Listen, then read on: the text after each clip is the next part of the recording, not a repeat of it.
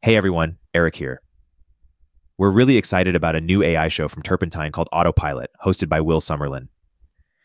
This podcast explores the adoption and rollout of AI in the industries that drive the economy and the dynamic tech founders bringing rapid, scalable change to slow moving industries. From law to hardware to aviation, Will interviews founders backed by Benchmark, Greylock, YC, and more to learn how they're automating at the frontiers in entrenched industries. Click on the link in the description to subscribe to Autopilot with your 22,000 H100s, you could reach GPT-4 scale compute in five days. They tried introducing a sandbox flag into the code to be improved.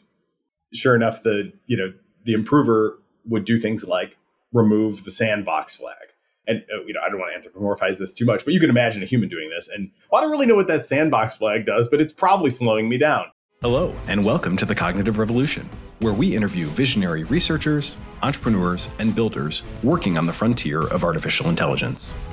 Each week, we'll explore their revolutionary ideas, and together we'll build a picture of how AI technology will transform work, life, and society in the coming years. I'm Nathan Labenz, joined by my co host, Erik Torenberg. I think in general, the writers were very happy with where the deal landed. On the AI stuff, it seemed like it ended up around where it was the month before, maybe with more, uh, a more probably complete, fleshed out legal understanding that the uh, studios can't use generative AI to cu- cut out writers out of credit or to you know turn their first drafts into second drafts. But on training on our scripts, it, I think the final phrase they told us is that we retain like our right to assert like our rights relative to it. So I, I think we got nothing on the training. Uh, and the argument from the studios we were told is they were like, well, OpenAI and all these other companies are training on your scripts. So, I mean, how can you ask us to agree not to? But some sense that I think the guild might try arbitration or other, just like other venues to try to you know, stake out some rights to us.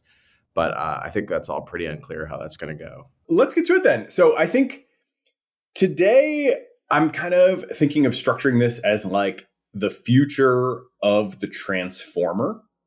I was listening to Last Week in AI, and Jeremy, uh, who's one of the co hosts there, who I'm a big fan of, threw out this number that the H100 does you know, he said 100 trillion uh, operations per second. I'm not super well versed in this, uh, you know, in all the details because there's a lot of little precision points on the definitions.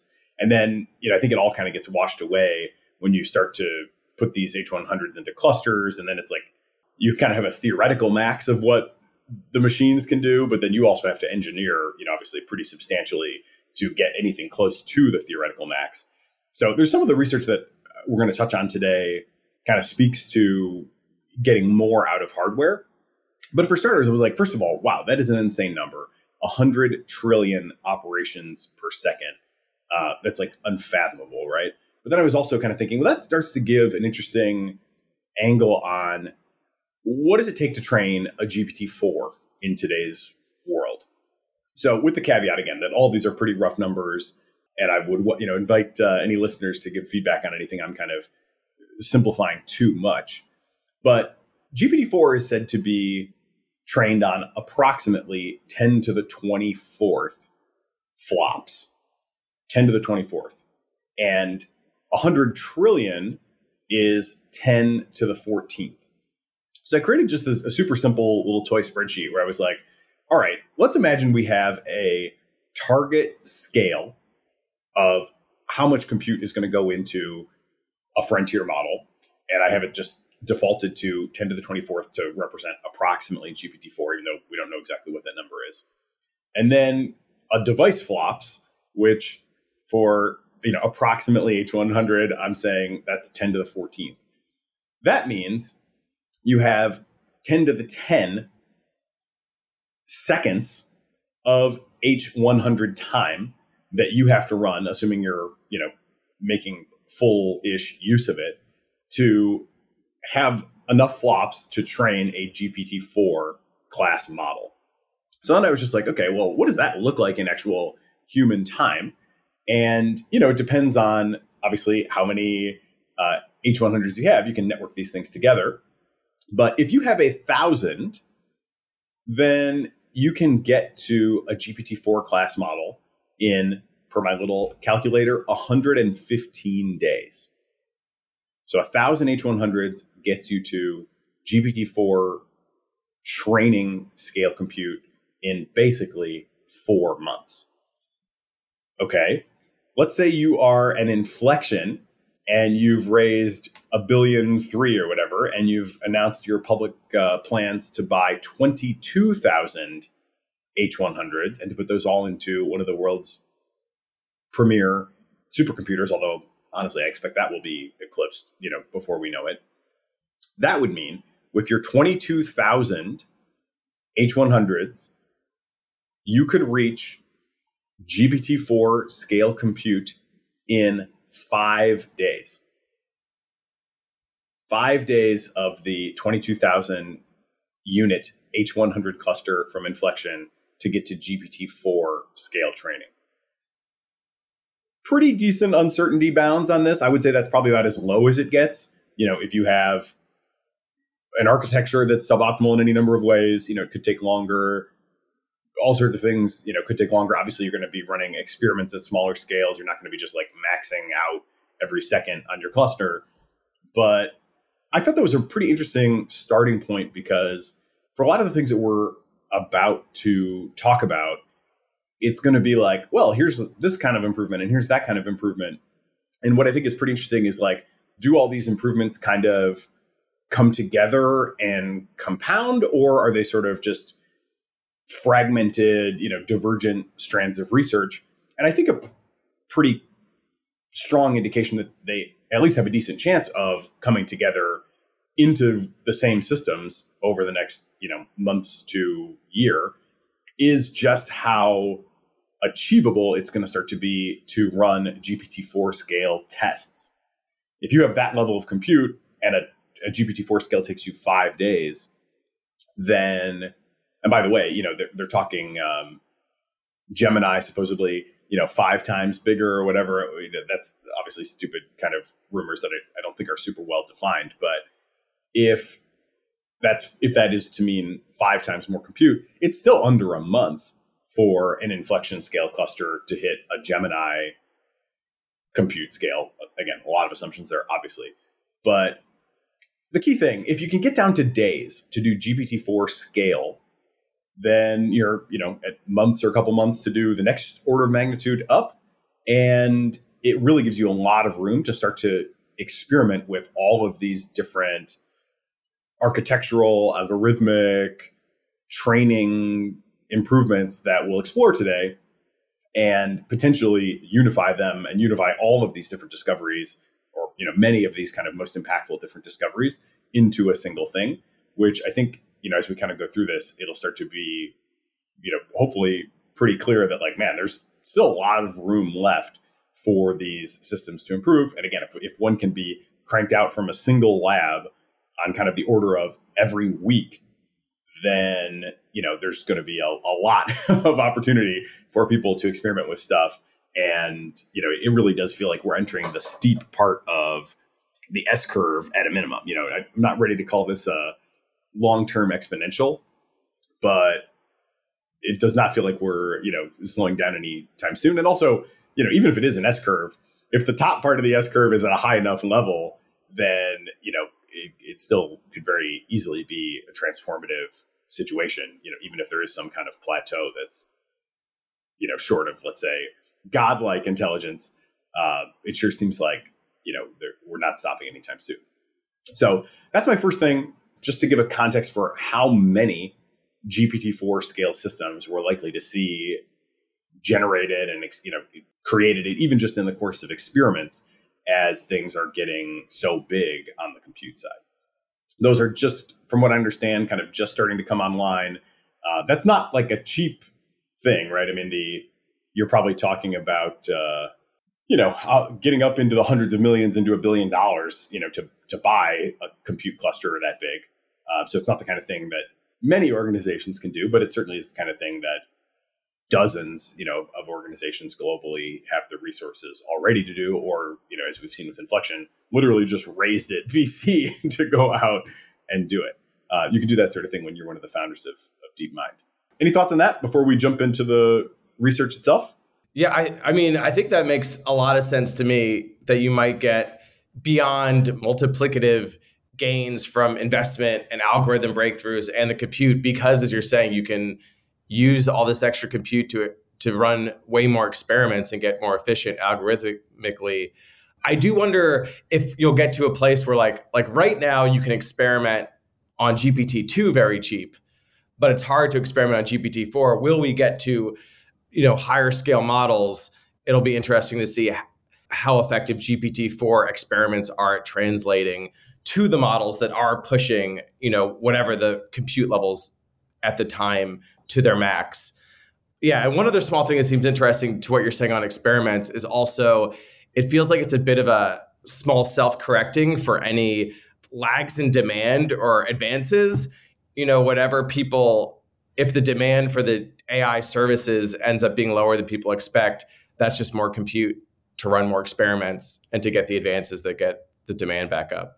Yeah, the demand is uh, seemingly going pretty strong. I mean, that's uh, not something I I don't know if we've talked about that maybe briefly, but it wasn't long ago that the news hit that OpenAI had gone from I think it was like something in the mid 20 million dollars of revenue for all of 2022 to hitting a billion dollar run rate in maybe August or maybe it was July, I don't know exactly when that hit and now the latest report is that they're at 1.3 billion in revenue run rate, which means they're doing more than 100 million a month, obviously, which means, you know, they've gone from something like 2 million a month average last year to north of 100 million a month this year. So again, just your classic, you know, 50x uh, revenue growth year over year. That's, you know, I don't know that that's really almost ever been seen at that scale in you know even in the most successful venture stories something like uber you know maybe hits that kind of growth trajectory for a minute but um you know that's obviously extremely rare air and you know super super exponential. So and it, i think they're definitely making money on all this stuff. I and mean, there's been you know a lot of speculation about well how much does it cost to run and whatever you know, they've dropped the price pretty aggressively. Rumor has it that there may be another price drop coming on the developer day coming up on November 6th. Unclear exactly what that will look like, but you know, it certainly seems to be their their, you know, strategy to drop the prices as much as they can. OpenAI, this is seems to be reacting to developments in the world and kind of adjusting their release schedule depending on what's happening out there, like it seems like they accelerated the release of fine tuning, or at least kind of said, okay, yeah, let's go ahead and ship it once Llama 2 was out. And it was like, well, now anybody can go fine tune that. So we may as well allow them to, you know, fine tune 3.5. They seem to be taking that kind of approach where they're like not going to be behind on any significant dimension for long. So, you know, they have a lot more, I think, still in reserve than we've seen. Certainly, you know, even just fine tuning GPT four, uh, you know, coming before long would be a big deal. And when you see these kind of training timelines, you're like, geez, if inflection can do, you know, one of these things, a, a GPT four scale model in a week, that's kind of crazy. What are the biggest, you know, kind of edges that they have to take the air out of that is to lower the price of the top stuff to the point where, well, why would I even bother? You know, and inflection's going to do what inflection's going to do. But if I'm, you know, somebody who might just go ahead and be an OpenAI customer, then you know the price really does matter, especially if you're thinking about all these agent type of things. And there are a lot of tokens. And the amount of tokens that that translates to is just unbelievable. Keeping in mind that 3.5 Turbo is a million tokens for two dollars. So you're like, geez, I've got 500 million units of a million tokens. So that's 500 trillion GPT 3.5 turbo tokens. it's a huge amount. It's obviously it's also not that much if you think, well, okay, let's divide that by let's just say 5 billion people, then, you know, we're talking about five orders of magnitude, five zeros. So 100,000 tokens per person per year. That's actually not that many. You know, I, I used um, 25,000 tokens just to do a little React app feature edition not long ago. And that was a higher level model. So that would be, again, 3.5 tokens. If you bring that in and say it was GPT-4, then you're like, well, it's only 10,000 GPT-4 tokens per person in the world. So there's definitely still a lot of room for way, way more tokens. Some of these use cases probably would require a, a drop in price. I think they're motivated by the fact that like it's getting so accessible to train pretty big models that they're just like, let's, you know, continue to drive the price as low as we can, eliminate every possible need for anybody else to do that who's not already hell bent on it. You know, what would even be more explosive revenue growth? You know, always good to keep in mind that they're not 100% economically motivated. You know, they've got their returns cap for their investors. They've got, you know, this kind of charter that says like beyond a certain amount of of, you know, wealth for for our stakeholders, then we're going to start to redistribute it. So fascinating strategic dynamics governing that. But I, I, again, I just keep thinking, man, if you can, if if Inflection can do a GPT-4 scale thing in a week, then you know, no wonder they're going to release some stuff and start to bring some fine tuning online sooner, and you know, potentially bring us another price drop before we know it as well. Hey, we'll continue our interview in a moment after a word from our sponsors. Omneky uses generative AI to enable you to launch hundreds of thousands of ad iterations that actually work, customized across all platforms with a click of a button. I believe in Omneky so much that I invested in it, and I recommend you use it too. Use CogRev to get a 10% discount. All right, so let's get into the research. I've got like eight or nine papers here, and then a couple of discussion points that I think hopefully will be interesting. But I'll go through the papers kind of one by one and just give a rundown of the research, interrupt, you know, ask me any questions anytime. They kind of go, loosely speaking, kind of up a curve of maybe impact, maybe sort of the sophistication of the concepts. So the first one is actually pretty straightforward, but I think a good good reference point for anyone who's building applications certainly it's called Fresh LLMs, and it's a paper out of Google, which is kind of surprising actually for a couple of interesting reasons. But basically, what they do here is say, you know, hey, we've all had problems with the knowledge cutoff. What they show is that if you just simply, and it does seem like a pretty simple approach in this paper, which is kind of one of the reasons it was a little surprising, was like they did this work back in April. April 26th was the date of the comparative benchmarks and then, you know, why are we seeing it in October? Like that's definitely an out of sync publication cycle in today's world. But basically, just pretty simply connect the language model to a Google search tool, get search results, structure them, and insert into the prompt with you know some basic metadata like what is the source of this what is the date you know that this was published highlights from the document Google Search API has all that stuff basically waiting for you.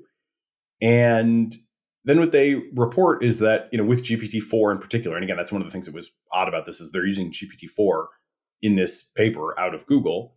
They show that, you know, it, it does far, far better on keeping up with current knowledge and, you know, answering, identifying some things with false premises. There's some trade-offs there where I had previously reported that GPT-4 was the only model that I had seen that was able to overcome sometimes the problem of a false premise in the question.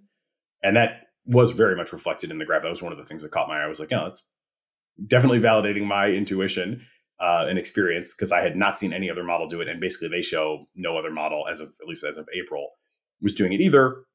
And then they notably uh, compare performance against Perplexity, friend uh, and former repeated former guest on the show, and they show that as of this April 26th comparison, the GPT-4 system with the Google search results that they put together on this benchmark achieved a higher performance even than Perplexity. So I was like, you know, then looking at the headlines and what's you know happening on Twitter. Oh, this you know uh, thing beats Perplexity, and on that I was like, well, not so fast. Okay, if you're going to be doing something like this at home, this is a great reference. By all means, go look at how they're setting it up. Look at the way that they're you know inserting the data and the metadata, and like you know, it's a pretty good point of departure. Perplexity, you know, in comparison, is not telling us all the tricks that they're using in their system. But I would temper the hype a little bit in that okay, does this really outperform Perplexity? Well, maybe as of April 26th, but keep in mind that this is not a benchmark that they defined, a 50,000 question benchmark that may or may not be representative of the kinds of things that Perplexity is being asked. I would bet, you know, if I got Arvin back on the on the call here and said, "Hey, do you guys have an internal benchmark that you test yourselves against on a regular basis?" He would almost certainly say yes. And my guess is that Perplexity would outperform this solution on Perplexity's internal benchmark, which is probably more true to life, you know, as to what kinds of questions people are actually asking it.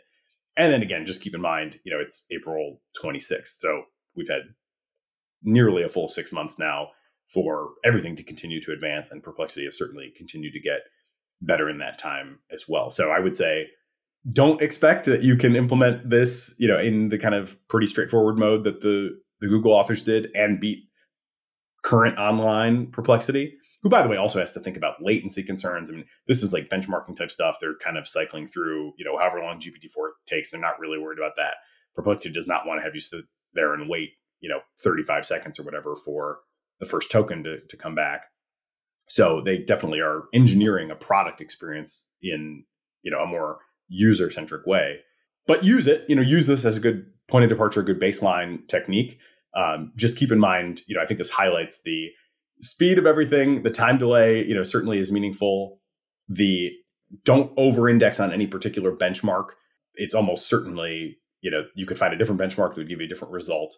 And, you know, for my money, perplexity probably remains uh, the top dog in this space.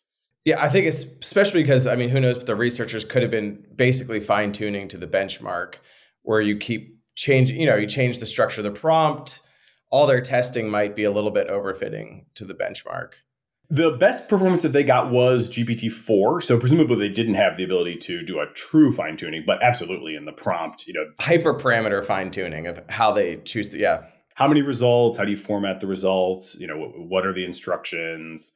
Um, how are the examples? And that's just with the examples too, is where you can really start to overfit to a benchmark because, oh, you know, look, we've got this one. And this is like, again, good practice if you are building an application. You know, when you see failures in your result and it's not doing what you want it to do, then by all means, like, put an example into the prompt, you know, that shows how it's supposed to go and you'll improve your performance and I would, you know, yeah, I would not be shocked if there was some of that going on. They, uh, I don't think have, I'm not sure if they've released all the code for this yet or not. I did not see in my research the examples that they had used. Let me see if this is out there. Yeah, it's not yet. Uh, Fresh QA is the benchmark has been released the prompt, which they call fresh prompt, has not yet been released. So we don't know exactly what that prompt is or what the examples are that were used in it. But, you know, basic tool use, very solid, you know, work as you'd expect from Google. Uh, use it in your own projects. Don't expect to match perplexity right off the bat, uh, but it's definitely a good jumping off point. Okay, next one. Uh, this is, I think, a pretty interesting paper for a number of reasons. It's out of Microsoft Research and it is called Self Taught Optimizer Recursively Self Improving Code Generation. It, it, seems to be a bit of a troll coming out of Microsoft because Self Taught Optimizer, they give the acronym STOP. And as you might expect, you know, given all of the historical discourse about self improving AI, to publish a self, you know, improving, recursively self improving AI framework. And this is not yet a model; it's a framework. We'll get into that. Um, but to call it stop was definitely like, okay, somebody's trolling somebody here. I'm not exactly sure who the trolls pointed at, but it seems like you know there's there's something uh, smirky or winky going on. So here's how this works. First thing, just imagine that you want to use a language model to improve software. So you could pretty easily set up a system, and I've done this, and I'm sure you know many listeners have done something like this, where you say, "Okay, you know, you are a software improving expert. Uh, your job is to improve the software that you're given, and you know it's going to be below in these HTML tags or whatever, or XML tags, and then you know maybe also like how will you know if it's improved?" And you know, just right off the bat, simple prompt and completion, like GPT-4 can do pretty well on that stuff. It can, you know, often fix bugs or you know, maybe suggest efficiency improvements or clarity improvements or whatever, right? Okay, that should be kind of baseline. Everybody should expect that, like, yeah, you give it a bit of software and ask it to improve it, it could probably have a decent success rate at that. Now, this becomes recursive when you say, okay, I'm going to take my short program that is the software improver and that includes the call to the language model. And I'm going to put that into the prompt in the place where the, you know, the, the software to be improved goes. And now I'm asking, now I'm kind of nesting it, right? So I'm saying your job is, you know, to improve software. Here's, you know, below is the software you're supposed to improve. And then that same thing is there. But this time it's improving the improver. So that's where you start to hit on this recursive concept. And I would say there's at least three, maybe even four really interesting things about this. One is that it works with GPT 4, but not with GPT 3.5. So it seems like there is a threshold effect here that we've crossed with GPT 4 where you know the improvements are good enough and the repeated improvements are good enough that you do see meaningful improvement across multiple rounds of this, uh, or you know, could be maybe better said, recursive depth of how many improvements are going to be made, and they evaluate this on for that given piece of software. and They've got you know a whole kind of test set. Can it do what it's supposed to do? And I guess maybe they start with like maybe partially being able to do what they're supposed to do, or not quite being able to do what they're supposed to do uh, maybe some of them can. I, I, haven't looked all you know into the depth of the data set, but it shows at the beginning with zero iterations that the downstream success rate is like low 60s, like 62% or whatever. And then as it improves, the downstream success rate bumps up to like 70, you know, say 10 percentage points improvement up to like mid uh, low 70s.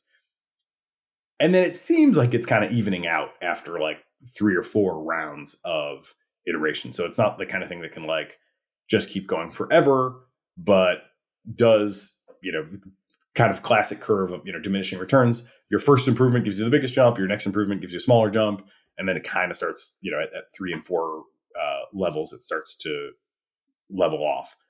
In contrast, though, 3.5 is making things worse. And the, it's the same, you know, general kind of diminishing returns, but it's going negative.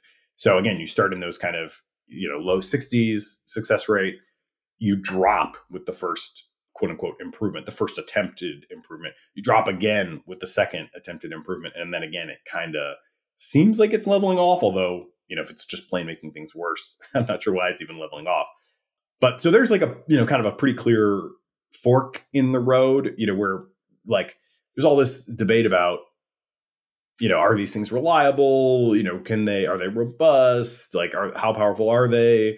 For what? I think there there is kind of a almost a continental divide here. You know, if you're on one side of it, you're flowing toward improvement, and if you're on the other side of it, you're flowing toward things getting worse. And that threshold seems to be between 3.5 and 4. So, you know, 10 percentage points improvement. It's not the end of the world, or you know, the uh, you know, not the end of software development even, but it's pretty significant. And especially because it really does start with a super simple thing. They show the seed prompt and it's just like, improve this software. And that's pretty much it. So that that works and continues to work as it's being applied to its more sophisticated uh, descendants is pretty interesting. And what you're getting out of this, by the way, is like you're getting an improved improver that then is really good at improving the software that it's given and the performance of that end software is what is measured so you're like cycling this thing on itself taking the you know theoretically repeatedly improved improver and seeing like how many of these things can we now improve so that they can actually do the task. It comes up with some pretty sophisticated approaches things that i'm like uh, and again just to calibrate ourselves like how many of these algorithms can you implement you know? Uh, i i certainly can't implement them all. I would be doing research to go out and you know figure out exactly what these you know things really entail and certainly how to implement them effectively but some of the strategies that the improver started to use genetic algorithms decomposing and improving parts a multi-armed prompt bandit I'm particularly curious about that one. Varying temperature. This is something you brought up on a couple of our previous discussions. Varying temperature to explore. Simulated annealing based search. That's the one I have the least knowledge of. Um, I'm like straight to perplexity on that one. And then beam search, tree search, you know, so kind of a structured, you know, mapping out of, of future possibilities. These are the strategies for improvement that the improver developed in itself by improving itself. And then those algorithms are the things that now get applied to the downstream tasks. So those, you know, start to be pretty sophisticated, certainly a lot more sophisticated than just saying, hey, GPT-4, you know, can you improve this code? And that's why, you know, it kind of continues to improve through multiple steps of the improver improving itself. Pretty interesting. Again, like, is this, you know, the end of software? No, but it's hard to say that this is not like human level work. You know, it certainly has this superhuman level of knowledge where, you know, just the fact that it knows all these algorithms and has kind of seen everything, it's a more comprehensive set of solutions than I would probably come up with in a pretty significant amount of time and effort, you know, and all with a pretty simple structure.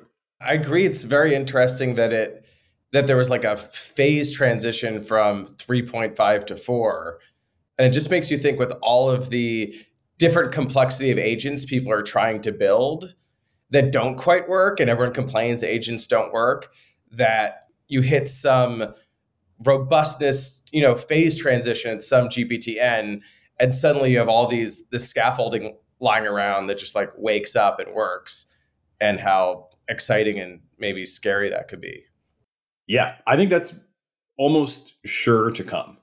There's some, you know, ill-defined rumors about uh, what OpenAI might be launching in that category as well, and I don't have any, you know, good information on that other than just the rumor mill sort of suggests that there's, a, you know, something coming for agents, and yeah, so that could be potentially quite soon.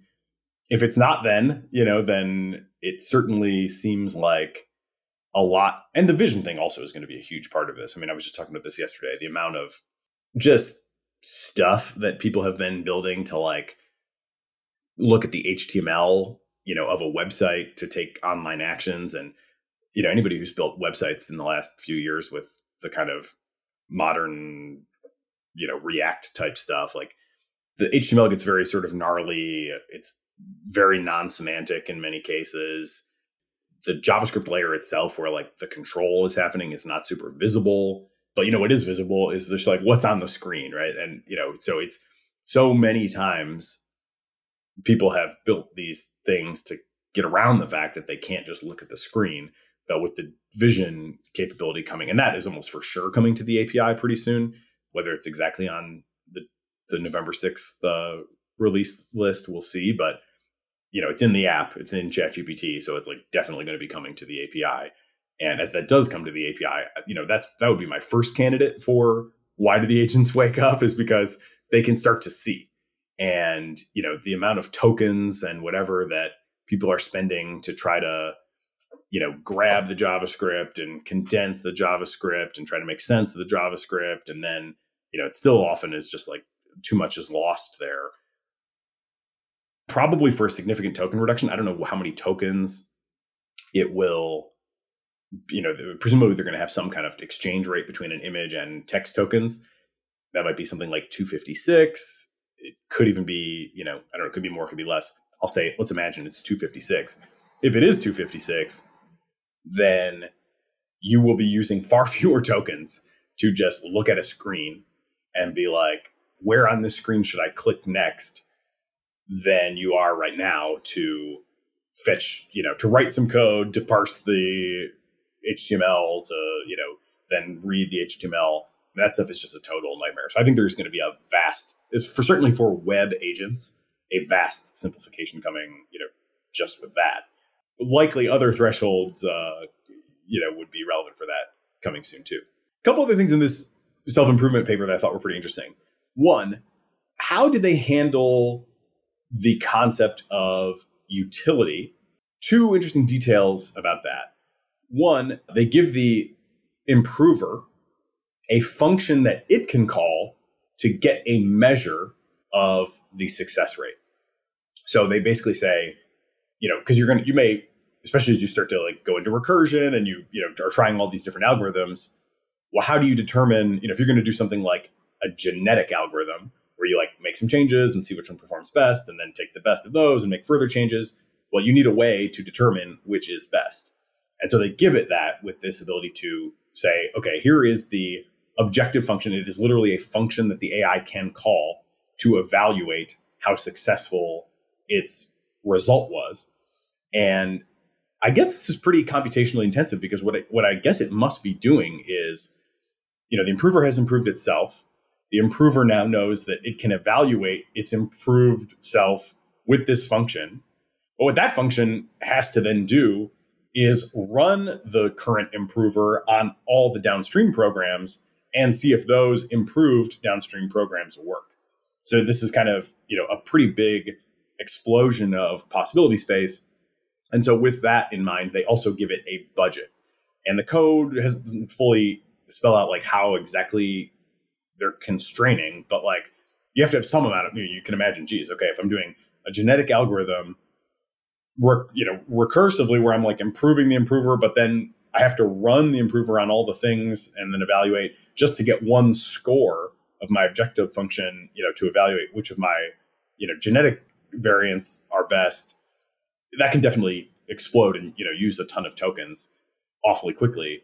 So there's a budget component as well. It's like you have this is your function, but like this is how many times you can call it, or you know, this is how many, you know, kind of levels of recursion you can go into, whatever. There's there's some constraints the model made its own like decisions on how often to use the function based on the budget? I think so. Yeah, th- that's not all spelled out and the code is not fully released. That's what I infer from what I read, yeah. But yeah, they say they plan to release the code. There was a URL tweeted and at first I was like, did they take this code down because as you'd expect, you know, people were a little bit inflamed by the you know, the release of a recursively self improving framework. It does not seem like they took the code down or have backed off of the plan to release it, but the URL doesn't contain anything yet. So it'll be interesting to see if that code actually does hit the public. Um, and then we can look into that stuff in a little bit more detail. A couple safety notes, though, that you know should give people some pause. And the authors do say, you know, we think this is safety positive, or this is kind of the classic conundrum that everybody's in.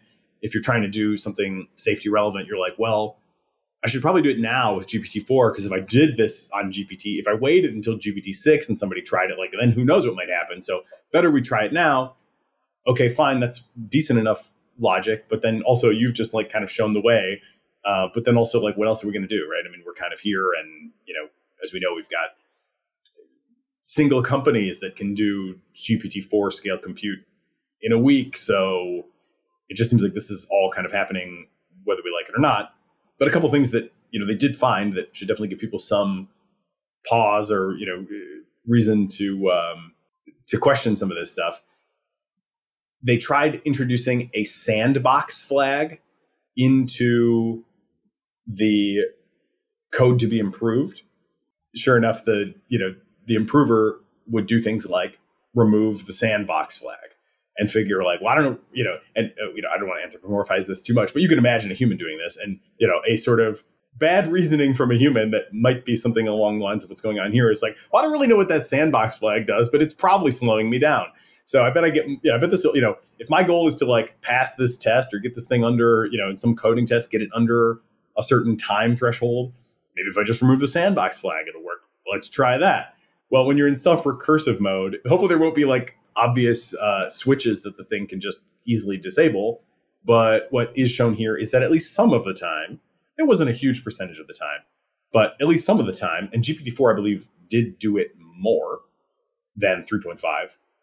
Uh, it will just delete that safety flag and or the sandbox flag, I should say, and that you know definitely should give people, I think, a little bit of cause for concern.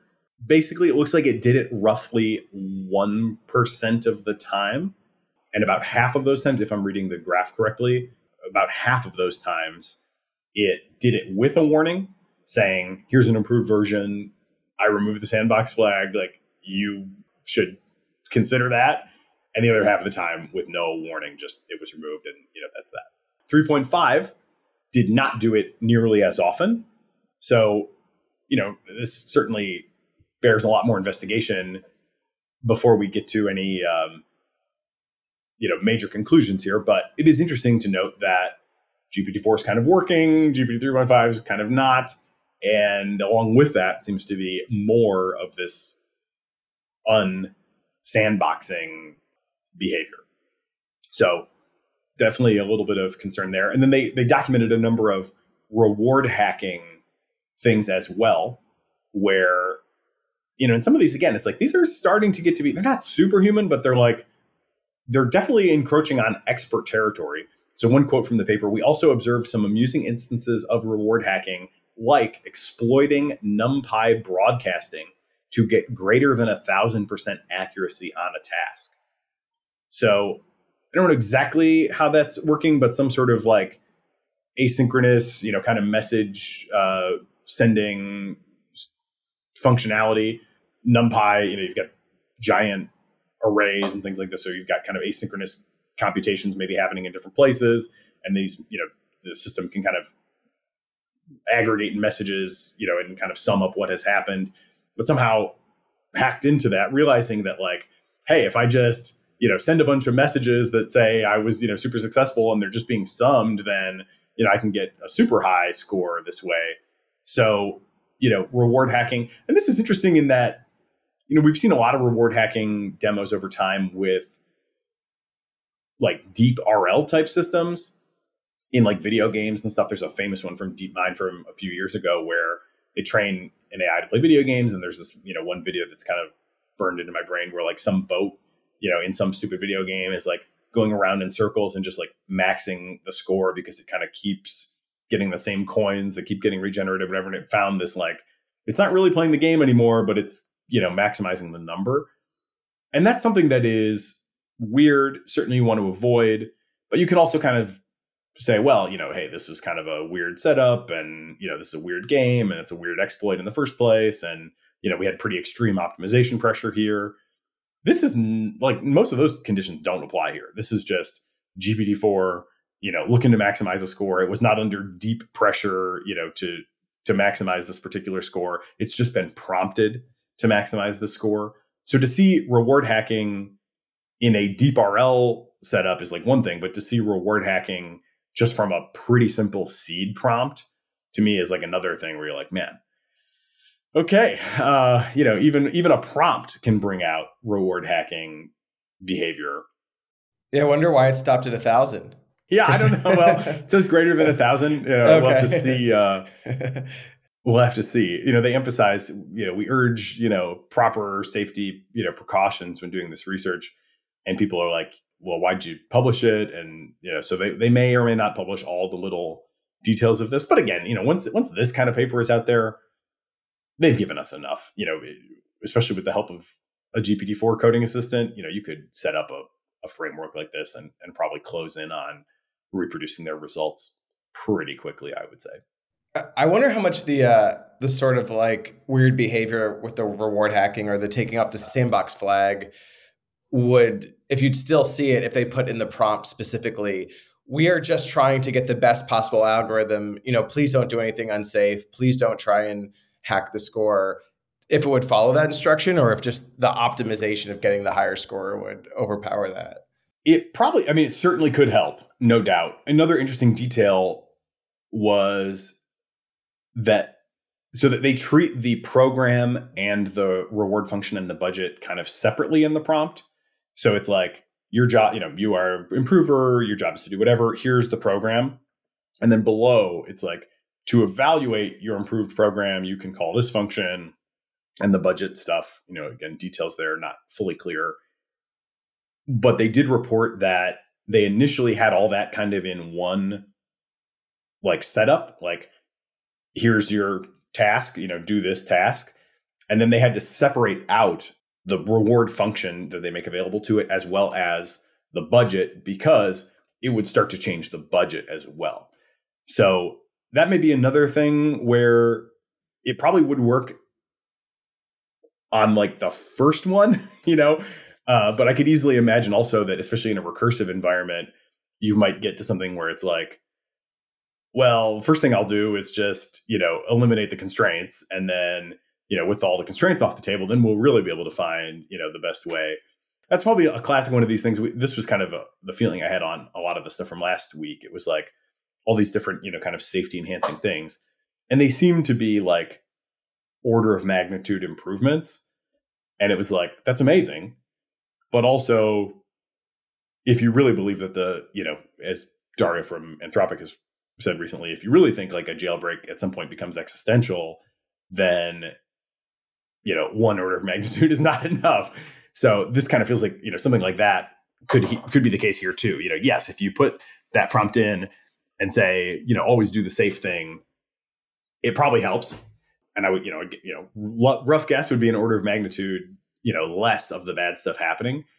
But given that it's recursive you know given that it has kind of this like you know that it kind of stumbles on these relatively advanced things like it's not too hard to imagine that you know even you can also imagine like you know let's say it's doing a genetic type algorithm and it's like you know the genetic type algorithm is like make some you know quasi random changes and so maybe that's just like, let's just delete different parts and see if anything works, you know? And it's not even necessarily trying to be, it's not like clearly trying to be circumventing the instruction, but just by kind of systematically varying, you know, and, and maybe just systematically dropping some stuff. Then you hit on something and it's like, oh, actually, look at that. That works better. Now it works better because it maybe allows for reward hacking or other, you know, bad things that you don't want. But it doesn't seem like you could really you certainly couldn't count on it, I wouldn't think. So that's recursive self improvement. I think my, my final kind of thought on that is it does not seem like it's going to be too far out. I don't think I've seen anything like this yet. But what a machine learning scientist is doing much of the time is this kind of parameter sweep sort of work where they're like, all right, I'm going to use a small model and I'm going to try, you know, systematic search across hyperparameters or systematic kind of variation of the architecture. And it really seems like you're not too far if you put a decent compute budget on this sort of thing from a model being able to explore the architectural space of models in a way that you know potentially also could get to like a even a more serious recursive self improvement here we kind of top out because we're like at the end of the day still only using GPT-4 and it like only has so good of ideas and you kind of seem to get to like the best of its ideas and that's as as far as it can go.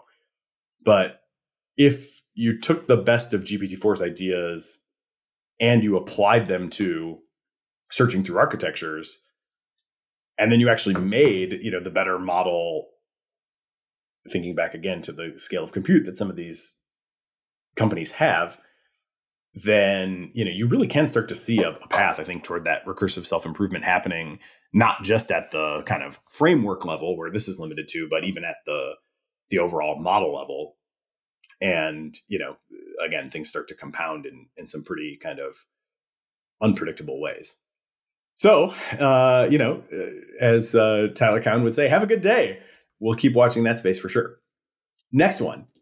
This really bears on, and I'm going to attempt a little bit of a synthesis toward the end, try to kind of address the, the stochastic parrot question and see if there's a way to kind of you know resolve that because I think it's it's kind of outlived its usefulness in some sense.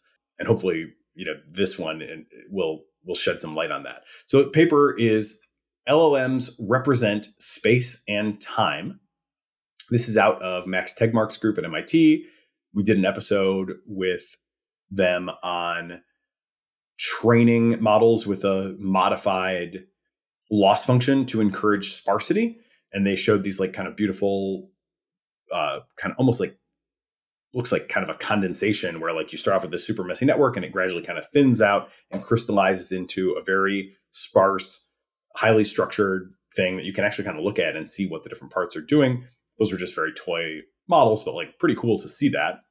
Here they're looking at a much higher level of uh, of model. They're using Llama 2. A number of these papers are using Llama 2. So definitely, for better or worse, you know, Llama 2 is catalyzing open source research. And again, with the threshold effects of like GPT-4 can kind of do some of these things and GPT-3.5 can't. Llama 2 is obviously not quite at the GPT-4 level, but it is pretty much at the 3.5 level.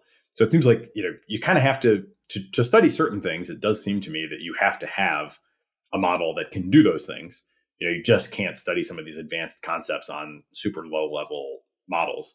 So here they are indeed using Llama 2. And again, Llama 2 definitely having a real impact on how much of this kind of study is happening, you know, for better or worse. So here the finding is language models represent space and time. And again, I think Tegmark's group is, you can see um, there's definitely some genius here. You know, he's a famous scientist prior to AI had not really done in, you know much with AI up until a couple years ago. Got very concerned about it and pivoted a lot of his you know lab and, and research and resources into AI. And they are coming up with some of the best visualizations that you will see anywhere that really show the result in a few second animation that you can kind of absorb. So we'll link to these, and I would definitely encourage people to just kind of look at this. It will help immensely, certainly, to understand it. Basically, what they show, what the, what the kind of visual is, is over the course of the layers of the network. I think there's like 70, maybe some layers in in Llama 2 70B. They kind of show over the first like 40 to 50 layers that gradually a representation emerges of concepts like space and time that look map like and or timeline like you know as you'd expect you know depending on the on the data set. And they do this by constructing data sets at multiple levels of scale. So they look at countries they look at us cities and then they look at places within new york city. And they can show that at all of these scales as the tokens are processed through the initial layers of the model and kind of get into those middle layers where it seems like you know, and again, we've seen a lot of stuff like this recently where the middle layers seem to have this most kind of decoupled, most conceptual representation of what, you know, what has been input. As you get to those middle layers, the they basically have on these on these visualizations a dot. First, they just have a map, you know, in the background, and then they have the dots that each dot represents an input. Each input is like a place, and then they show over the layers how they kind of migrate to a 2D representation that pretty much just kind of overlays onto the map in a way that's like obviously very meaningful. You know, you can kind of see, boy, all the North American, you know, places kind of cluster in North America and, you know, South America and Africa and Europe and Asia. And, you, you know, all these clusters kind of naturally uh, emerge over the course of layers. Same thing at the US level, you know, down to the state, you know, kind of thing.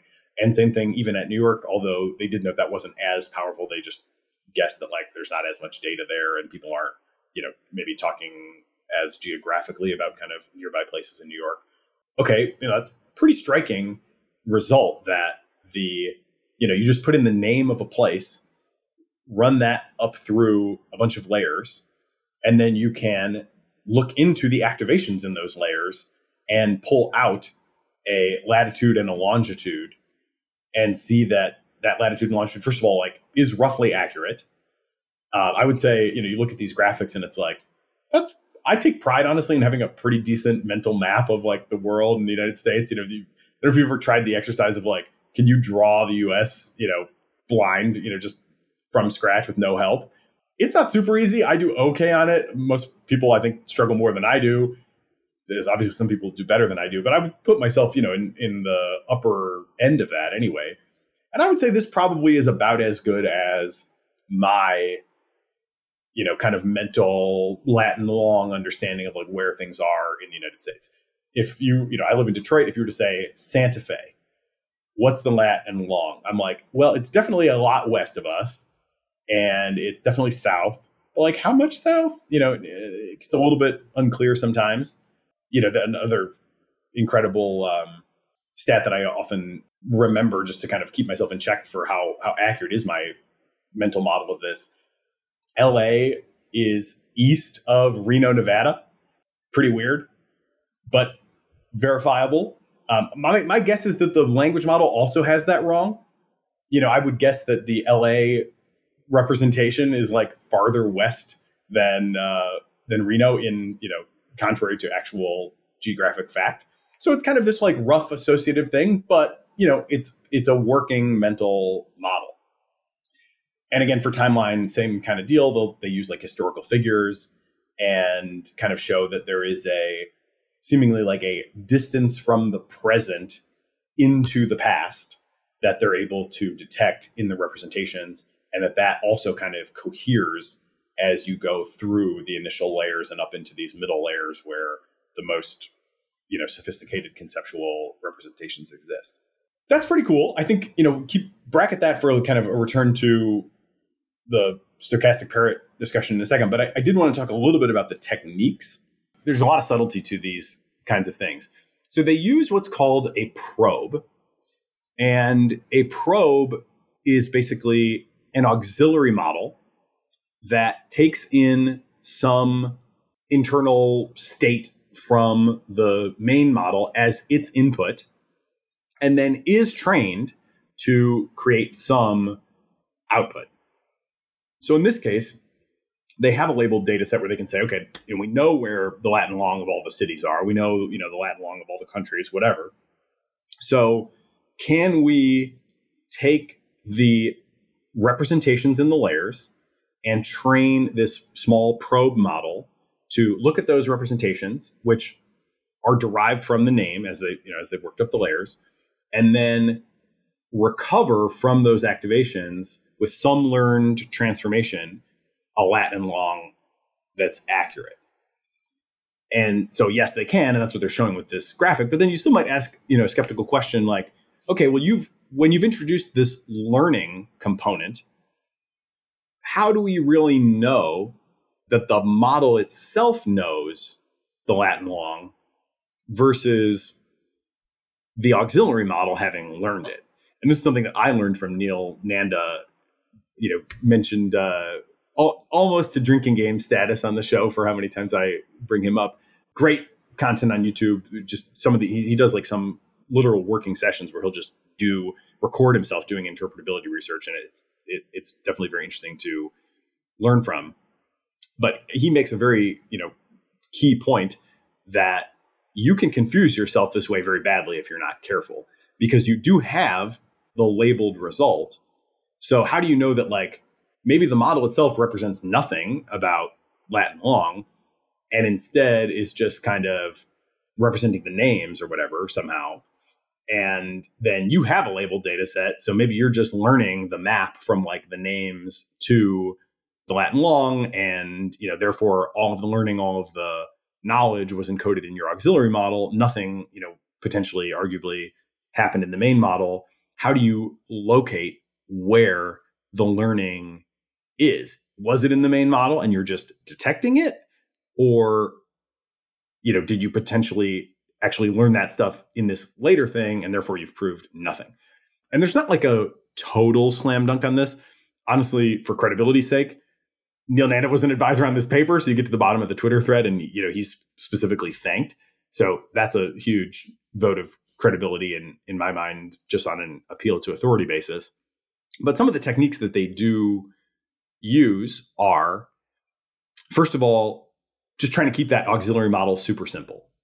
So you could have like a, a huge neural network doing that, you know, kind of attempt to extract you know the the information. But the bigger you make that model the more capable it is of learning new stuff the more risk you have that the learning is actually happening in that thing and that you know there is no real representation in the model of interest. So they try to control for that by just using a simple linear projection which is to say just just a one layer of here are the activations. Can i take a one layer linear projection and project that onto lat and longitude? How well does that work? And then they actually compare that to a neural network and show that basically they perform the same. So that's one thing to say okay well if this super simple thing can do it as well as an advanced thing then it seems like it actually is there like in a pretty detectable meaningful way because um, if not if it was if all the learning was happening in the auxiliary model then like the more powerful we make the auxiliary model we would see more learning and, and we're not. So we, we think you know that's one reason to believe that the representation really is there. Another way that they look at it and i'd say this one is even more compelling is holdout studies. They have these multiple scales of stuff right? So you've got countries and their locations and you know cities and US states and then places in New York. So you could say, okay, well, let's say I train on countries and you know things in New York and I don't do the cities. Then will the probe also be able to work for the cities? If there is a representation of the Latin long that you are actually picking up on in the main model, then it should work, right? Because there'd be there's enough, you know, kind of you've got stuff on the high end of scale and the low end of scale. Hopefully it will kind of, you know, still work in the medium middle of scale.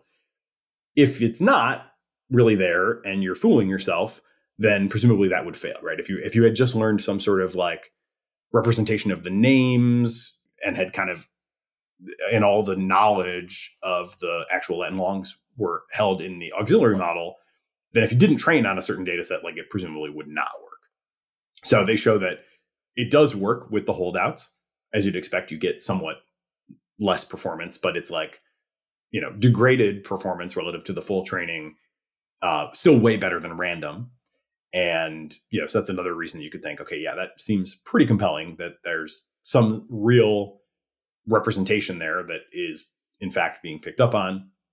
And then the final one that they use that I think is, very suggestive and, and interesting, although it's kind of anecdotal, I guess, is they look for individual neurons that have high similarity to the weights of the learned probe. So they they create this learned, you know, the simple linear projection that's like, okay, here's all the activ- activations. I'm to have one layer that projects those onto lat and long outputs and that's simple enough that that one layer you could say well okay all those activations here's how the probe has learned to map them onto lat and long do we see anything in the network that looks like that same projection is happening if so then that's a pretty good you know place to look for like hey maybe this is the you know this is the latitude neuron perhaps or this is the longitude neuron if it's getting fed the same information that the probe is is feeding to its outputs.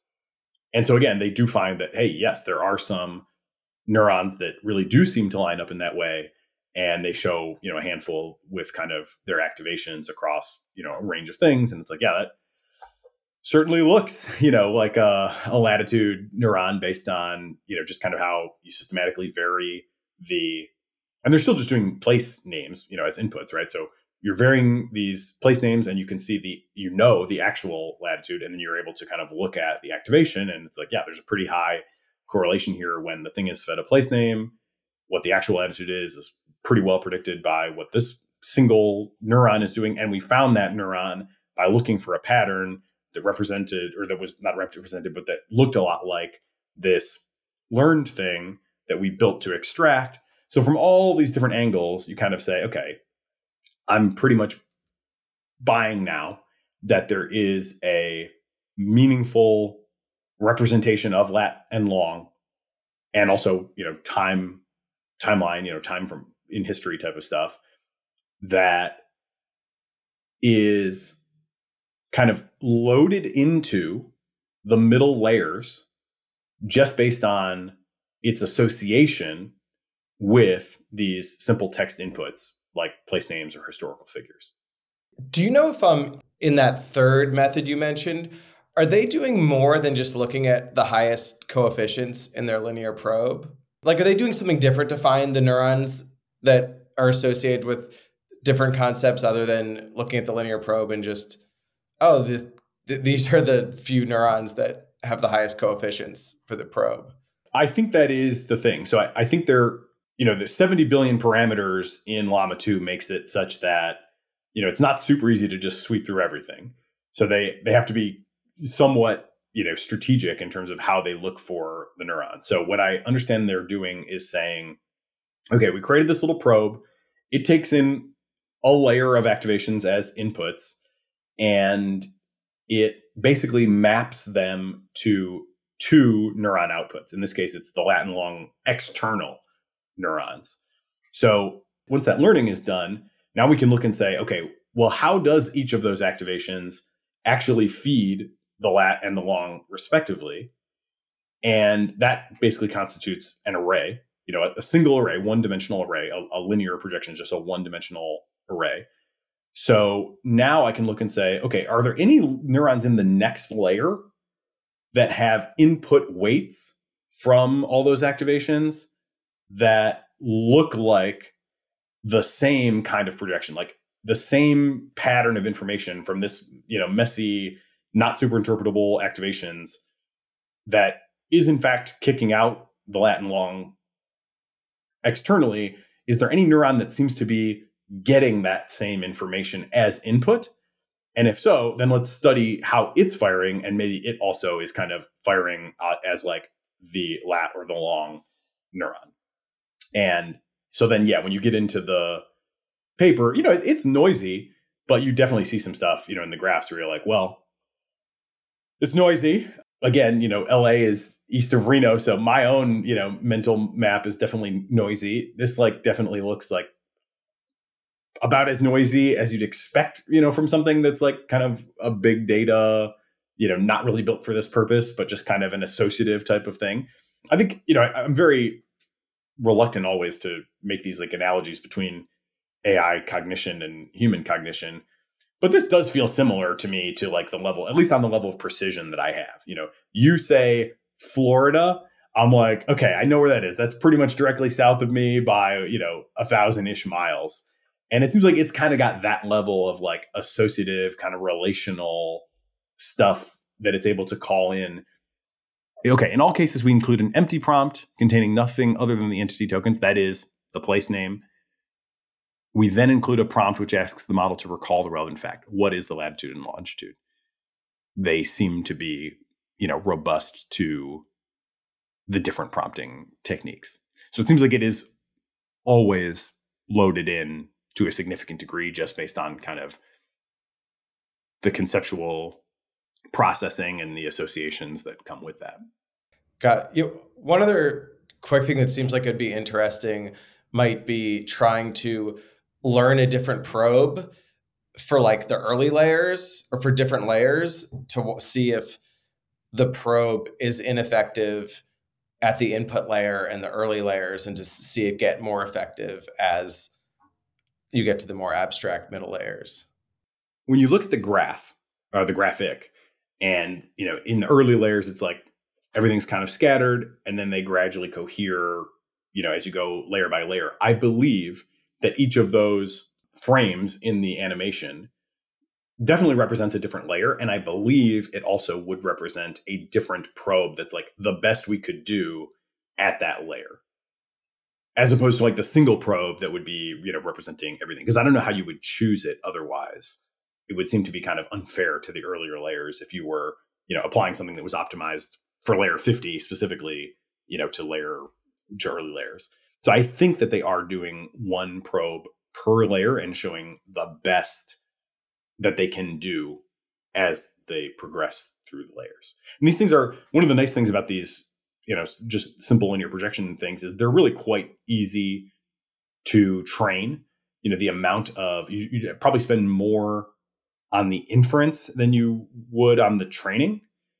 just because you know you only have the activation states making one map, you know, onto the two, you know, out Latin long output neurons.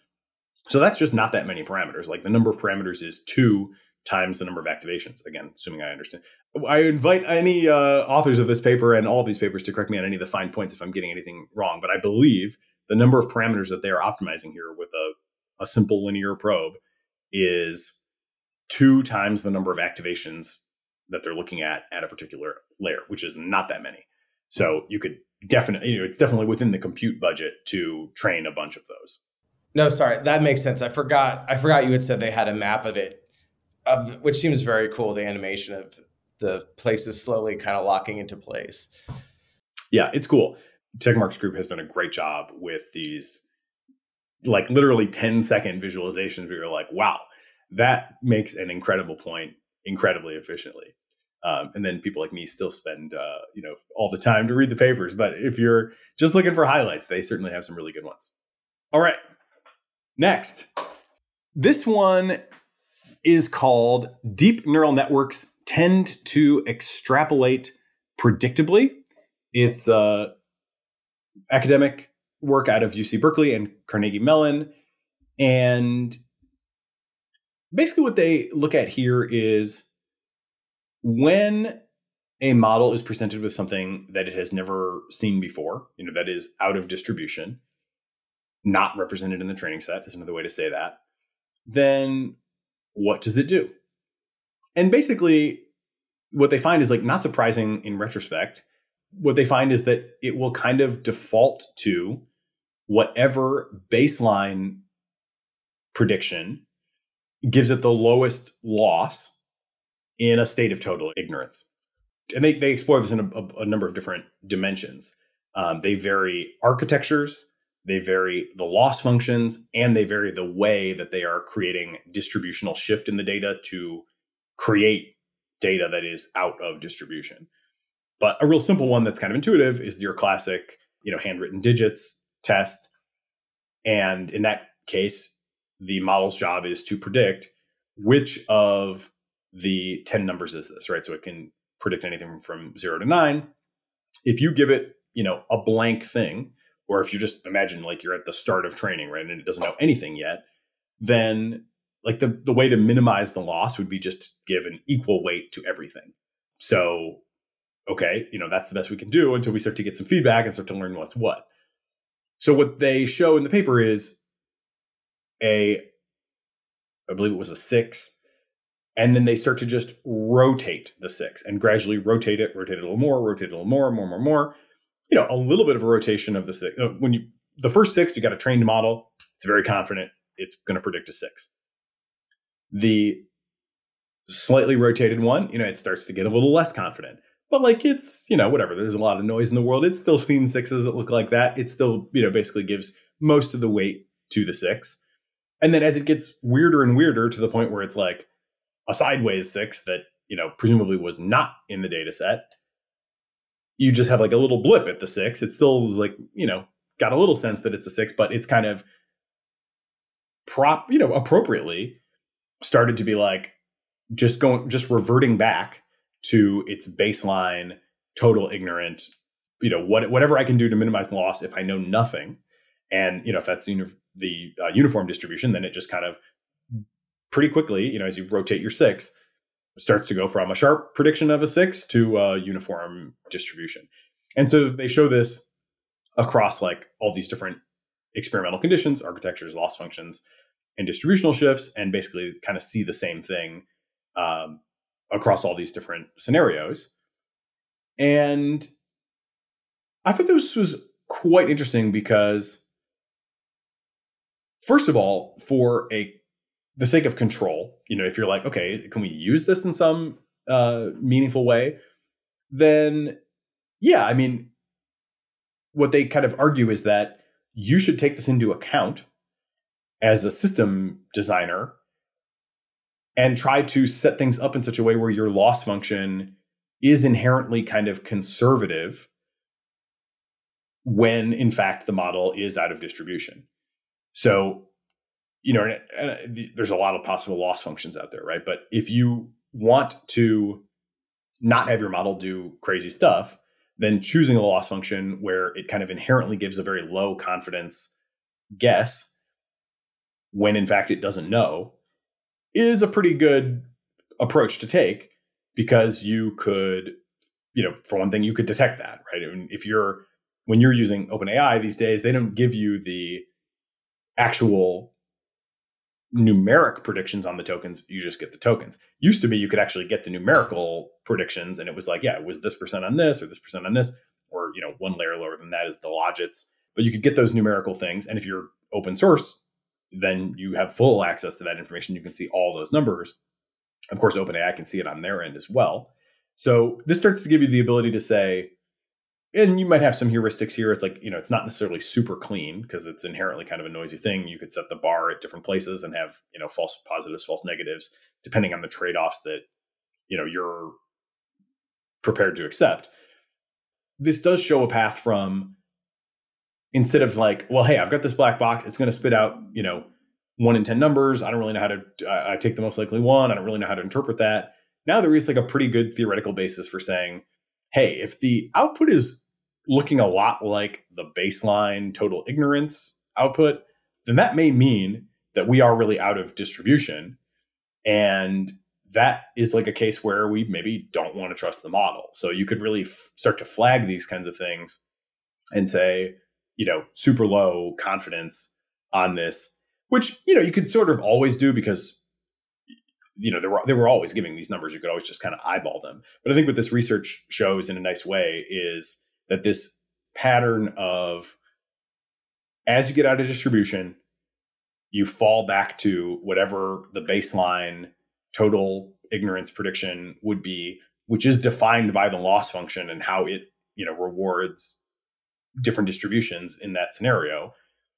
And so you can recognize that, you can start to monitor for that, you can control that, you can alert users to that kind of stuff, um, and you can also design for it so that you know you don't have loss functions that reward like random guessing, right? Because you can imagine a loss function that might be like, uh, if you're right, you know, then you get like high reward, and if you're wrong, you could easily reward overconfidence in your loss function.